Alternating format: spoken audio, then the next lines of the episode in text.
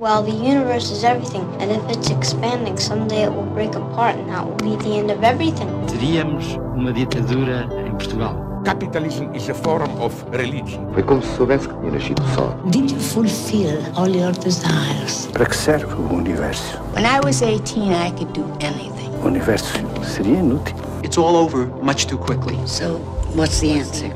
BBX, uma parceria Expresso Antena 1, com Pedro Mexia e Inês Menezes.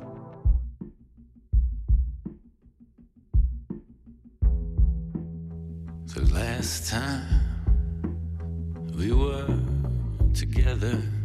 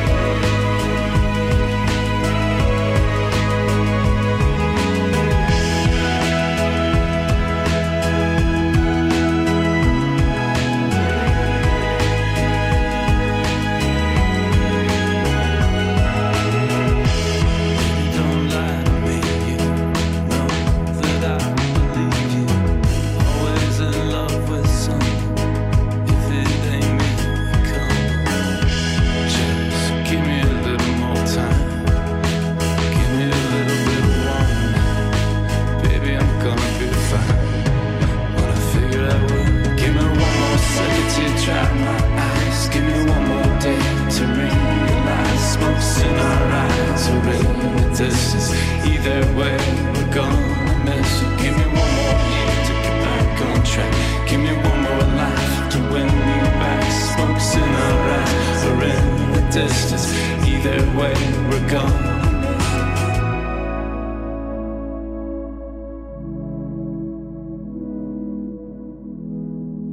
Olá, Pedro. Olá, Inês. Começámos este PBX de dezembro com Matt Berninger dos National aqui eh, com o seu álbum a solo Serpentine Prison, que eh, Berninger, que em entrevista ao João Lisboa do Expresso em outubro, dizia que a América precisava de ser reconstruída do zero Uh, vamos ver quando começa a, a real reconstrução da América. Do zero parece-me otimista e até desnecessário, devo dizer. Pronto. Um, este mês destacamos uh, uma série uh, americana, mais uma, uhum. do David E. Kelly. Chama-se The Undoing, uma minissérie de seis episódios que nos foi mostrada semana a semana.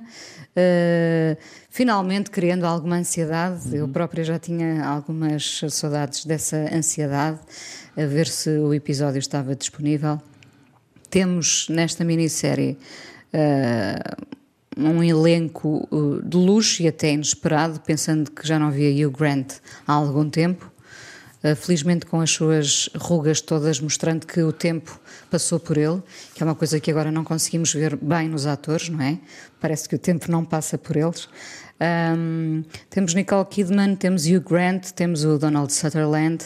Uh, para tão bom elenco, merecíamos mais? Deixa-me dizer antes disso que é, que é muito estranho chegar a dezembro e não haver filmes do ano. Uh, eu, em sala, vi um filme de que gostei muito, uh, ainda pré-pandemia, que foi o, o Retrato da Rapariga em Chamas. Que falámos aqui. Que falámos aqui e pronto, e, e vi disso... meia dúzia de coisas em sala, nada memorável, e o que fui vendo na, na, nas plataformas, e fiz aqui uma, uma pequena lista, o The Five Bloods do Spike Lee, o novo filme do Borat, o Trial of Chicago 7 do, do, do Sorkin, uh, The Assistant, uh, On the Rocks, a Sofia Coppola, que falámos aqui, e mais três ou quatro. Praticamente nada disto foi muito relevante, pelo menos para o meu, para o meu gosto e para o meu critério, e portanto sinto-me absolutamente, uh, uh, do, do, ponto de vista do cinema, órfão de cinema. Órfão. E do ponto de vista das séries, cansado. Uh, acho que há, uma, há pessoas que têm falado, já se falava um bocadinho antes da, da pandemia, mas agora, porque estamos mais tempo em casa, por maioria de razão, de uma espécie de, de a fadiga Netflix, ou seja, não apenas a fadiga de ver muitas séries, mas a fadiga de ficar com a sensação de que as séries se parecem muito umas com as outras. Um, na sua estrutura e às vezes na sua no seu aspecto no seu aspecto visual as fórmulas são repetidas sim. realmente não é sim mas no cinema as fórmulas também são repetidas mas apesar de tudo consegue consegue ser mais eu, se eu pensar nas séries que vi nos últimos anos que me entusiasmaram Bom, tirando o Curb Your Enthusiasm, que já tinha visto ah, já há bastantes anos, mas foi uma série chamada Red Oaks e depois foi o Barry. Foram as duas séries que eu, que eu fiquei realmente entusiasmado. O resto vejo porque, hum, hum, naquele sentido em que se vê televisão uh, como uma espécie de alternativa de domingo à tarde ao cinema. Hum, não, não é muito entusiasmante, mas, mas passa o tempo. E eu senti muito isso com esta, com esta série, que tem de facto bom, é uma série de David Kelly, que tem um historial muito importante como um, produtor e argumentista e criador de séries, um, e tem de facto esta junção estranha dos, dos, dos dois protagonistas. Uh, neste momento que estamos a falar, foi libertado o último episódio que nós não vimos ainda, portanto, portanto vimos cinco dos seis. E a série tem uh, um aspecto, tem, tem dois aspectos que eu acho interessantes. Tem um aspecto que eu acho interessante, outro desinteressante e outro irrelevante. O irrelevante é aquele que tem tido mais é aquele que tem tido mais uh, reações, que é uma certa exasperação, já falámos disto um bocadinho a propósito da Sofia Coppola, uma certa exasperação com séries e filmes sobre pessoas ricas. As reações americanas à série foi quer lá saber destas pessoas com, que vivem no Upper East Side com lareiras e, um, e isso é muito engraçado, uma espécie de luta de classes rediviva um, que, mas que é desinteressante, não é, não, não é por não é por serem as personagens serem de uma classe social ou de outra que isso é, é, é mais ou menos é mais ou menos produtivo em termos dramáticos. Pode sempre termos... dar lugar ao sonho. Pensar que, que a personagem do Donald Sutherland tem aquele apartamento Sim. em Nova York, bom, uh, uh, faz sonhar um bocadinho, não é? Há, há, há um lado que é curioso, que é uh, o populismo e, a, e a, uma espécie de levantamento anti anti-elites, eh, neste momento é partilhado, como poucas vezes na história, pela direita e pela esquerda. Ah, portanto, a, a ideia de ressentimento social, de, de privilégio não merecido, é, uma, é um discurso enfim, que tem tradições marxistas, nomeadamente, mas hoje em dia é mais ou menos generalizado. Mesmo uma das, um, um dos aspectos mais curiosos é a maneira como na, na última década a, a palavra elites passou a ser uma palavra pejorativa à direita. As pessoas de direita começaram a dizer elites no sentido pejorativo. O historial era o contrário, não é? Era uma fazia parte do vocabulário positivo do discurso de direita. Portanto, essas coisas mudaram muito. Mas isso, enfim, é um bocadinho a mesma reação que se Qual tem. será a palavra que a direita encontra Pois, para, a, pois, para não, a pois, elite? não sei, pois, não sei. Mas é um bocadinho as, reações que há aos filmes, às adaptações do, do- do- dos romances do Henry James ou, ou, ou, ou aqueles, ou aquele tipo de séries ou filmes passadas em os, os Downton Abbeys e, coisas desse género. O The Crown, neste Eh, momento. O também. The Crown é diferente porque, apesar de tudo, é, um, é uma. Eh, tem qualquer coisa de eh, história contemporânea, não é? E então segue-se, eh, sobretudo nos últimos episódios, em que já falam de pessoas que nós que foram do nosso tempo e tudo mais, que nós nos lembramos. Ehm, mas, mas esta ideia de, de exasperação com estas pessoas com- que, que têm Hockneys na, na, na sala e que, e que têm, são têm os filhos nos, nos colégios mais exclusivos e que têm um paternalismo. Ah, e essa é a parte engraçada, é o paternalismo. Uma, uma das cenas fundamentais logo no início é um paternalismo muito grande em relação a- a- às pessoas que não fazem parte dessa bolha. E há qualquer coisa de facto de luta de classes, eu- que eu acho que depois não é isso, ah, não é por aí que a série vai, mas há qualquer coisa quando aparece aquela, aquela mãe de outro meio social, uma, uma atriz que se chama Matilde de Ângeles, um, e que tem, não há como dizer isto, os seios de 2020, que são, aliás, protagonistas de, de, É o calendário de 2020. de corpo inteiro. Não, não, não sei, não sei como é que foi o casting, mas eh, é, é, é, é- é divertido porque até, até, as, até as reviews à série quase todas falam nisso, de tal forma é patente e que tem importância drama- sobre- dramatúrgica. Tem. Tem importância dramatúrgica. Portanto, os seios sobrepõem-se à própria série, não é?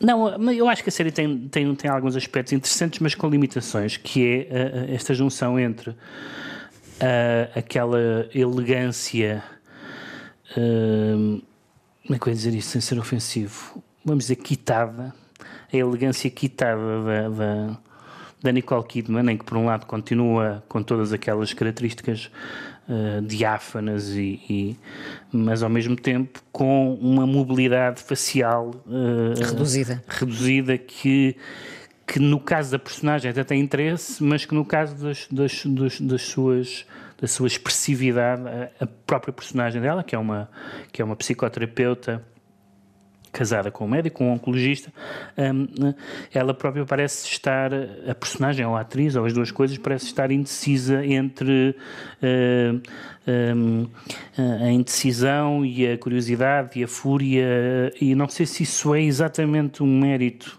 interpretativo ou se já é uma, uma certa quase limitação Uh, não, não, não querendo ser cruel, mas uh, os atores, a cara dos atores faz, par, faz, faz parte deles. E não, e não tem a ver com e não tem a ver com a, com a beleza ou com a tem, tem a ver com eu me parecer que, que a Nicole Kidman não está não tem uma, uma expressividade aqui nesta série que é, que é até bastante parecida, claro, tem os olhos e, e- e os olhos eh, fazem muito o trabalho. E no caso do, no caso do, Do Hugh Grant. do Hugh Grant é quase o contrário. O Hugh Grant faz pela primeira vez, não sei se é a primeira vez, mas eh, os, os papéis dele, eh, aliás, várias vezes se referem nesta série ao charme dele. E, e, e ele, em geral, é, é um, alguém que tem charme, mas que é uma personagem, as personagens dele, que são personagens simpáticas, são, tem aquele lado eh, supostamente desajeitado, gaguejante, eh, aqueles maneirismos com a boca, de, de olhar para o chão e de gaguejar, mas sempre mas sempre vistos como uma personagem uh, romântica, benigna, simpática. Aqui há a possibilidade, eh, não vimos o sexto episódio ainda, mas há a possibilidade de ele ser um psicopata ou um homicida ou qualquer coisa desse género. Um, e é curioso que ele transporte os seus. Na verdade, ele está mais velho, como toda a gente está mais velho, mas ele, no fundo, a paleta dele, ele é um bocadinho aqueles uh, futebolistas que só, têm, só sabem uma finta, não é? Mas às vezes funciona muito bem e ele, ele tem um. Ele faz sempre os mesmos truques no ponto de vista facial, uh, que é aquela pessoa que faz qualquer coisa. Uh, errada ou atrapalhada e diz desculpem lá, não era bem isto, não levem a mal. E, e nós nunca levamos, e nunca levamos a mal e, e, e, e várias pessoas discutem com ele esse lado dele saber que é tão encantador que pode fazer o que quiser. E isso, isso é, de certa forma, o Hugh Grant, mais do que a personagem uh, uh, que ele interpreta. Eu, eu, devo dizer que fico, como dizia há pouco, não é? fico bastante contente por ver um ator que envelheceu uhum. e que não usou truque algum para reverter essas rugas Uh, e portanto é a primeira vez que nós estamos a ver o Hugh Grant uh, de facto envelhecido, não é? Uhum. Já não me lembrava também de, de o ver. Ele, ele, tinha feito uma série bastante curiosa em que também tinha uh, como uma com uma também alteração do seu papel típico em, em que fazia de homossexual, um filme, uma série chamada Very English Scandal, que é sobre um famoso político inglês que, que em que havia um caso, um caso de, homossexualidade e de, e de chantagem, etc. Um, e ele aí já foi. Eu não gostei particularmente isso da série. estava disponível? Eu não já não ah. sei onde. Eu acho que até que vi isso em DVD, se bem me lembro.